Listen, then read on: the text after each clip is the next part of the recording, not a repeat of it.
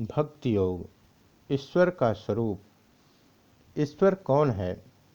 जिनसे विश्व का जन्म, स्थिति और प्रलय होता है, वे ही ईश्वर हैं। वे अनंत, शुद्ध नित्य मुक्त सर्वशक्तिमान, सर्वज्ञ, परम कारुणिक और गुरुओं के भी गुरु हैं। और सर्वोपरि वे ईश्वर, अनिर्वचनीय प्रेम स्वरूप हैं। उपर्युक्त सब व्याख्या अवश्य सगुण ईश्वर की है। तो क्या ईश्वर दो हैं? एक सच्चिदानंद स्वरूप, जिसे ज्ञानी नेति नेति करके प्राप्त करता है, और दूसरा भक्त का, यह प्रेम में भगवान।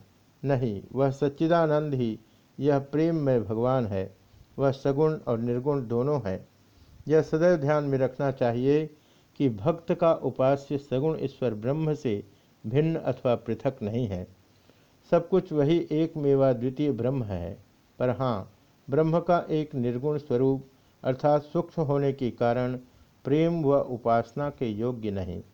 इसीलिए भक्त ब्रह्म के सगुण भाव अर्थात परम नियंता ईश्वर को ही उपास्य के रूप में ग्रहण करता है।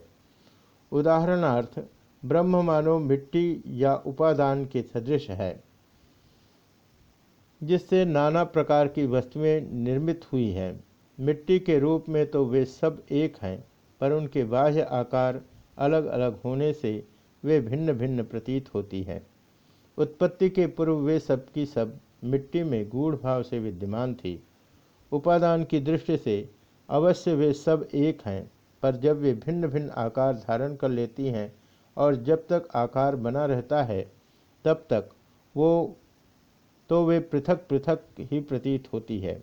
मिट्टी का एक चूहा कभी मिट्टी का हाथी नहीं हो सकता, क्योंकि गढ़े जाने के बाद उनकी आकृति ही उनमें विशेषत्व पैदा कर देती है। यद्यपि आकृतिहीन मिट्टी की दशा में वे दोनों एक ही थे, ईश्वर इस निरपेक्ष सत्ता की उच्चतम अभिव्यक्ति है। या यूँ कहिए, मानव मन के लिए जहाँ तक निरपेक्ष सत्य की धारणा करना संभव है, बस वही ईश्वर है। सृष्टि अनादि है और उसी प्रकार ईश्वर भी अनादि है। वेदांत सूत्र के चतुर्थ अध्याय के चतुर्थ पाद में यह वर्णन करने के पश्चात कि मुक्ति लाभ के उपरांत मुक्तात्मा को एक प्रकार से अनंत शक्ति और ज्ञान प्राप्त हो जाता है। व्यासदेव एक दूसरे सूत्र में कहते हैं, पर किसी को सृष्टि, स्थिति और प्रलय की शक्ति प्राप्त नहीं होगी, क्योंकि वह शक्ति केवल ईश्वर की ही है। इस सूत्र की व्याख्या करते समय द्वैतवादी भाष्यकारों के लिए यह दर्शाना सरल है कि परतंत्र जीव के लिए ईश्वर की अनंत शक्ति और पूर्व स्वतंत्रता, पूर्ण स्वतंत्रता प्राप्त करना नितांत असंभव है। कट्टर, द्वैतवादी भाष्यकार मध्वाचार्य ने बराह पुराण से एक श्लोक लेकर इस सूत्र की व्याख्या अपने पूर्व परिचित संक्षिप्त शैली में की है। इसी सूत्र की व्याख्या करते हुए भाष्यकार रामानुज कहते हैं, ऐसा संशय उपस्थित होता है कि मुक्तात्मा को जो शक्ति प्राप्त होती है, उसमें क्या परम पुरुष की जगत सृष्टि आदि असाधारण शक्ति और सर्वनियंत्रित्व या अंतर, अंतर्भूत है, या कि उसे यह शक्ति नहीं मिलती और उसका ऐश्वर्य केवल इतना ही रहता है कि उसे परम पुरुष के साक्षात दर्शन भर हो जाते हैं। तो इस पर पूर्व पक्ष भी उपस्थित होता है कि मुक्तात्मा का जगन नेतृत्व प्राप्त करना युक्त युक्त है, क्योंकि शास्त्र का कथन है, वह शुद्ध रूप होकर परम पुरुष के साथ परम एकत्व प्राप्त कर लेता है।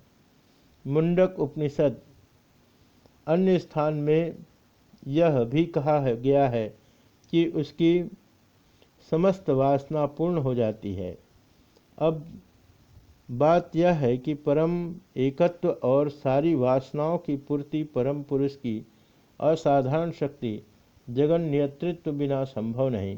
इसलिए जब हम यह कहते हैं कि उसकी सब वासनाओं की पूर्ति हो जाती है तथा उसे परम एकत्व प्राप्त हो जाता है तो हमें यह मानना ही चाहिए कि उस मुक्तात्मा को जगन नेतृत्व की शक्ति प्राप्त हो जाती है।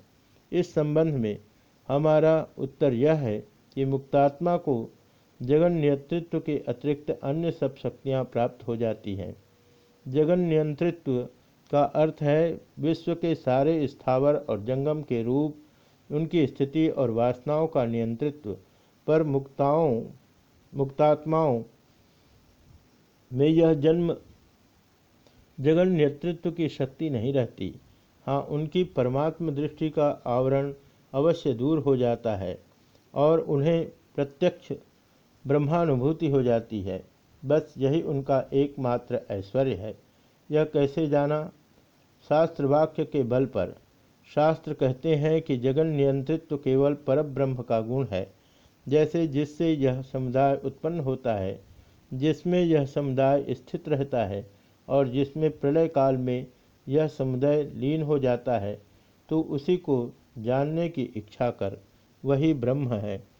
यदि यह जगन नियंत्रित्व शक्ति मुक्तात्माओं का भी एक साधारण गुण रहे तो उपरयुक्त श्लोक फिर ब्रह्म का लक्ष्य नहीं हो सकता, क्योंकि उसके जगन नियंत्रित्व गुण से ही उसका लक्षण प्रतिपादित हुआ है।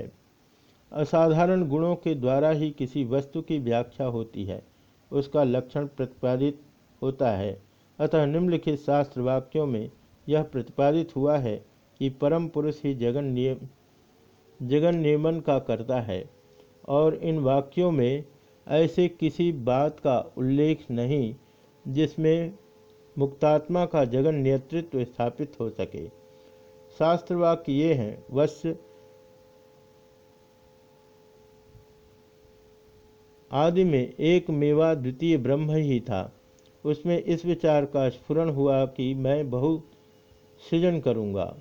उसने तेज की सृष्टि की। आदि में केवल ब्रह्म ही था। उसकी उत्क्रांति हुई। उसमें छत्र नामक एक सुंदर रूप प्रकट हुआ। वरुण, सोम, रुद्र, पर्जन्य, यम, मृत्यु, ईशान, ये सब देवता छत्र हैं। पहले आत्मा ही थी। अन्य कुछ भी क्रियाशील नहीं था। उसे सृष्टि सृजन का विचार आया और फिर उसने सृष्टि कर डाली। एकमात्र नारायण ही थे, न ब्रह्म थे, न ईशान, न द्यावा, पृथ्वी, नक्षत्र, जल, अग्नि, सोम और न सूर्य। अकेले उन्हें आनंद न आया। ध्यान के अनंतर उनके एक कन्या हुई, दस इंद्रिय, जो पृथ्वी में वास करते हुए भी पृथ्वी से अलग है, जो आत्मा में रहते हुए इत्यादि। दूसरे सूत्र की व्याख्या करते हुए रामानुज कहते हैं, यदि तुम कहो कि ऐसा नहीं है, वेदों में तो ऐसे अनेक श्लोक हैं जो इसका खंडन करते हैं। तो वास्तव में वेदों के उन उन स्थानों पर केवल निम्न देवलोकों के संबंध में ही मुक्तावस्था का ऐश्वर्य वर्णित है। यह भी एक सरल मीमांसा है। यद्यपि रामानुज समष्टि की एकता स्वीकार करते हैं, तथापि उनके मतानुसार इस समष्टि के भीतर नित्य भेद है। अतएव यह मत की भी कार्यतः द्वैत भावात्मक होने के कारण जीवात्मा और सगुण ब्रह्म ईश्वर में भेद बनाए रखना रामानुज के लिए कोई कठिन कार्य न था। अब इस संबंध में प्रसिद्ध अद्वैतवादी का क्या कहना है, यह समझने का प्रयत्न करें। हम देखेंगे कि अद्वैत मत, द्वैत मत की समस्त आशाओं और स्पृहाओं की किस प्रकार रक्षा और पूर्ति करता है। और फिर साथ ही किस प्रकार ब्रह्म भावापन्न मानव जाति की परमोच्च गति के साथ सामंजस्य बैठाते हुए अपने भी सिद्धांत का प्रतिपादन करता है, जो व्यक्ति मुक्ति लाभ के बाद भी अपने व्यक्तित्व की रक्षा के इच्छुक है, भगवान से स्वतंत्र रहना चाहते हैं, उन्हें अपनी स्पृहाओं को चरितार्थ करने और सगुण ब्रह्म का संभोग करने का यथेष्ट अवसर मिलेगा। ऐसे लोगों के बारे में भागवत पुराण में कहा है, हे राजन, हरि के गुण ही ऐसे हैं कि समस्त बंधनों से मुक्त आत्माराम ऋषि मुनि भी भगवान की अहेतु की भक्ति करते हैं। सांख्य में इन्हीं लोगों को प्रकृतिलीन कहा गया है। सिद्धि लाभ के अनंतर ये ही दूसरे कल्प में विभिन्न जगत के शासनकर्ता के रूप में प्रकट होते हैं, किंतु इनमें से कोई भी कभी ईश्वर तुल्य नहीं हो पाता, जो ऐसी अवस्था की को प्राप्त हो गए हैं।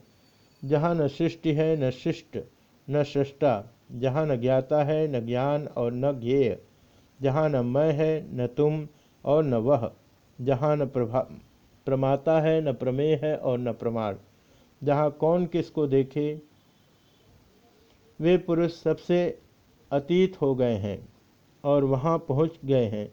जहाँ वाणी पहुँच सकती है, न मन और न जिसे श्रुति नेति नेति कहकर पुकारती है, परंतु जो इस अवस्था को प्राप्त नहीं कर सकते अथवा जो इच्छा नहीं करते, वे उस एक अविभक्त ब्रह्म को प्रकृति आत्मा और इन दोनों से ओत प्रोत एवं इनके आश्रय स्वरूप ईश्वर इस त्रिधा विभक्त रूप में देख, देखेंगे। जब प्रहलाद अपने आप को भूल गए तो उनके लिए न तो सृष्टि रही और न उसका कारण। रह गया। केवल नाम रूप से अभिव्यक्त एक अनंत तत्व पर ज्यों ही उन्हें यह बोध हुआ कि मैं प्रहलाद हूँ, त्यों ही उनके सम्मुख जगत और कल्याण में अनंत गुणागार जगदीश्वर प्रकाशित हो गए।